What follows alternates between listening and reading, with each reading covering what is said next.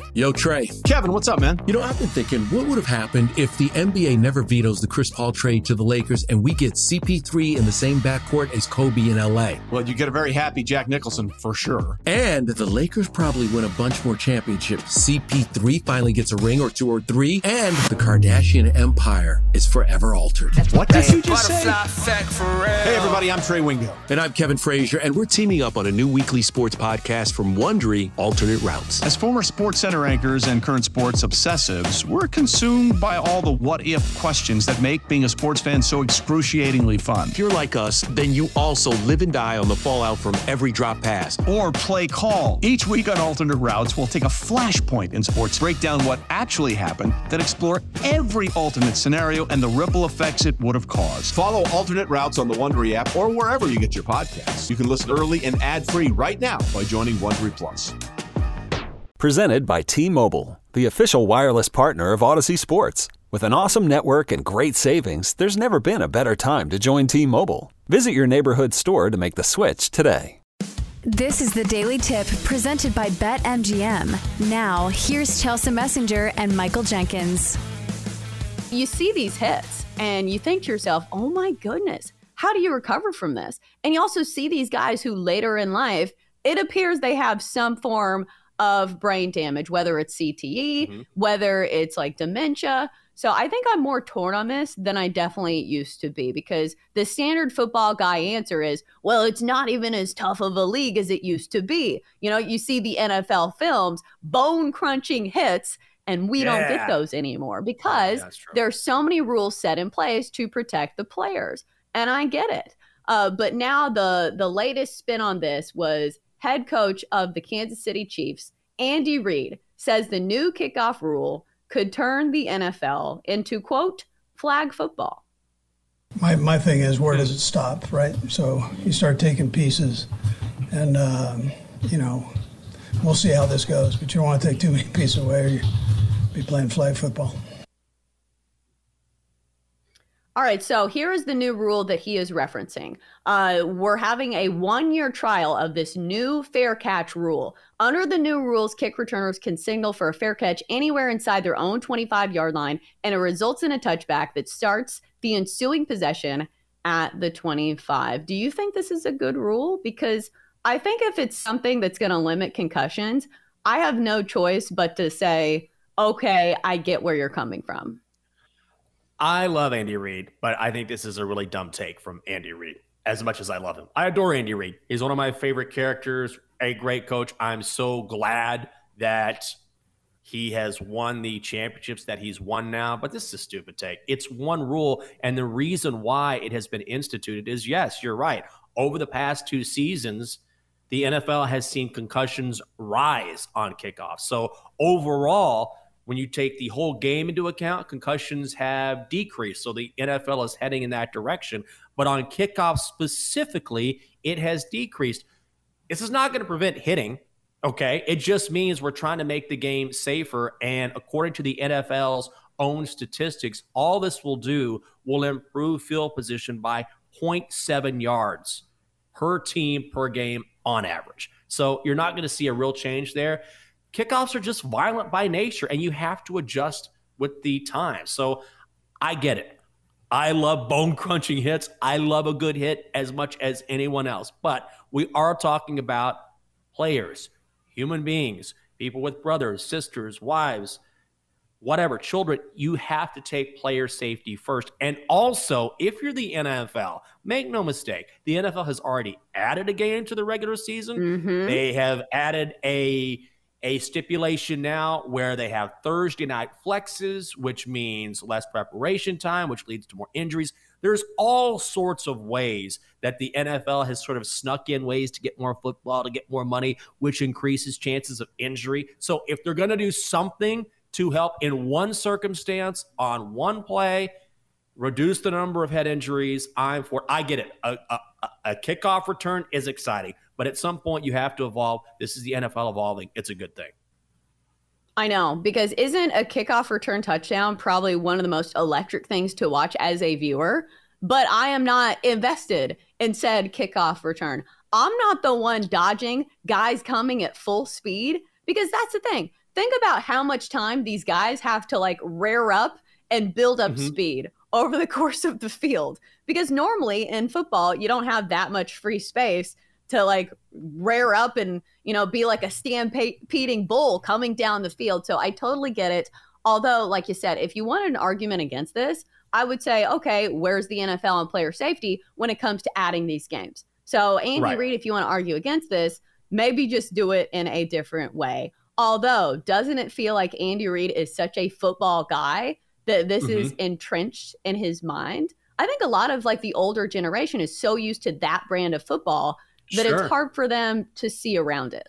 Old Man Winter here. If I had it my way, it would stay winter all year long. Short days, wind chill, black ice, and a good polar vortex. Oh, heaven! Wait, is it getting warm in here? Your cold snap is over, Old Man Winter. Spring has arrived. Spring. Spring is here, which means it's the perfect time to get away in the Hyundai you've always wanted. Visit the Hyundai Getaway Sales Event, where you can get great deals on all of our award-winning Hyundai models, like the tech-filled Tucson and Kona, as well as the spacious Palisade. Enjoy wherever you go with the peace of mind that comes with America's best warranty and three years or 36,000 miles of complimentary maintenance. But hurry in, these deals won't last.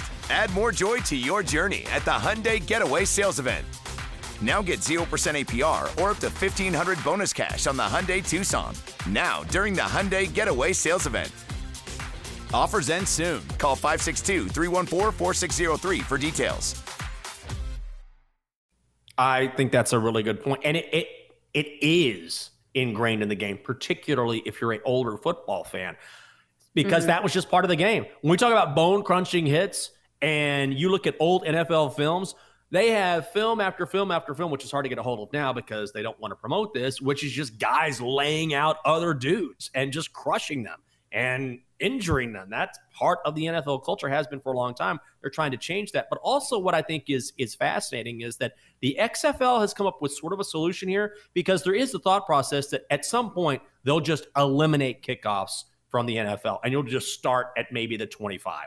But the XFL did something and I, maybe I don't have this completely right, which is interesting, which is they put both teams, they line up about 5 yards apart on the receiving end of the field and neither side can move until whoever catches the football receives it and then both sides can move forward. So you don't have guys running 30 35 yards into each other and crushing each other. They're only a few yards apart but then maybe you have to scheme a kickoff in a different way. It's not as exciting but it doesn't eliminate them completely. It reduces the violence and it might be a happy medium. That's one thing I do appreciate about the XFL or USFL is that they are willing to experiment with rules more so than the NFL. And sometimes they come up with solutions that I think are interesting and may be applicable to the NFL. It's kind of like Major League Baseball and the minor leagues because usually MLB tries out these new rules in the minor leagues before they implement them into the big league. So maybe the NFL can kind of cheat off their page and say, hey, maybe mm-hmm. we should try that. Uh, speaking of the game evolving, Lamar Jackson is saying that the Baltimore offense is going to be less running and more throwing, which I think a lot of people have been clamoring for for Lamar Jackson. They have been saying Lamar Jackson can't win it all if he's the running quarterback. He's going to get hurt, which, you know, is not a terrible argument. He has not been healthy for some of these postseasons and these regular seasons. But do you think Baltimore can be successful if Lamar Jackson is trying to pivot more towards a throwing quarterback, which sounds very elementary to say, but mm-hmm. he has been so good at running the football like he's one of the best running back uh, or running back running quarterbacks mm-hmm. that we've seen in the past decade. Why would you take that out of your toolbox? That's what I say to myself. But again, the game is changing. It's more uh, skewed towards protecting the quarterbacks. Do you think that number one, he's telling the truth and it's going to be more throwing? Or do you think it's just like he's trying to say that to get people off of his back? I don't think it's, I think the question isn't should they do this? I think the question is I don't think there's a question they have to do this. Is is the issue? Is that you are right. No quarterback in the NFL has ever been as good at rushing the football as Lamar Jackson, maybe Michael Vick. The Ravens are 16 and 1 overall when he rushes mm-hmm. for 90 or more yards. The problem is is that he has taken more hits over the past 5 years than any other quarterback in the NFL. And Cam Newton is a prime example because in his prime, Cam Newton was unstoppable, right? He was Superman. He was a linebacker running down the field. And then what happened by the end of his career? We saw when he came back to the Panthers, he couldn't even throw the ball, much less run the ball. He was just wrecked. His body couldn't handle it. So if you're the Ravens, yes, ideally you want Lamar Jackson to have those fresh legs, but you simply cannot take that many hits in the National Football League and be effective. You just can't. Your body cannot handle it. So if they want to preserve him long term, they need to throw the ball more and then have him run in spots as opposed to that to that being sort of his primary method of beating you. And he's a much better thrower than he gets credit for, but I don't think the Ravens have much of a choice here. I agree with you, but also look at Cam Newton when he tried to make himself into more of a throwing quarterback and was all of a sudden scared to run it in from the one, one of his signature moves over the course of his career because it's a part of his toolkit. He was so good at being a quarterback and made it all the way to the Super Bowl because he had the running aspect. So maybe they use the running aspect a little less for Lamar Jackson, but I still feel like it has to be there because that's part of the reason why he's such a cheat code, right? Well, that's the thing is that you still use it, you just use it more mm-hmm. sparingly. So you don't have as many designed runs for Lamar, or you use it in huge spots where it might be just a regular part of you driving down the field. Let's not do that. But if it's a clutch fourth down in the AFC championship game, something like that, then you run them, but you just have to use it in a smart way. Also, they now have a vested interest in keeping their investment safe. They have paid Lamar Jackson a lot of money they need to keep the, the guy safe out there. For more, listen to the Daily Tip presented by BetMGM. Weekday mornings from 6 to 9 Eastern on the BetQL network, the Audacy app, or wherever you get your podcasts.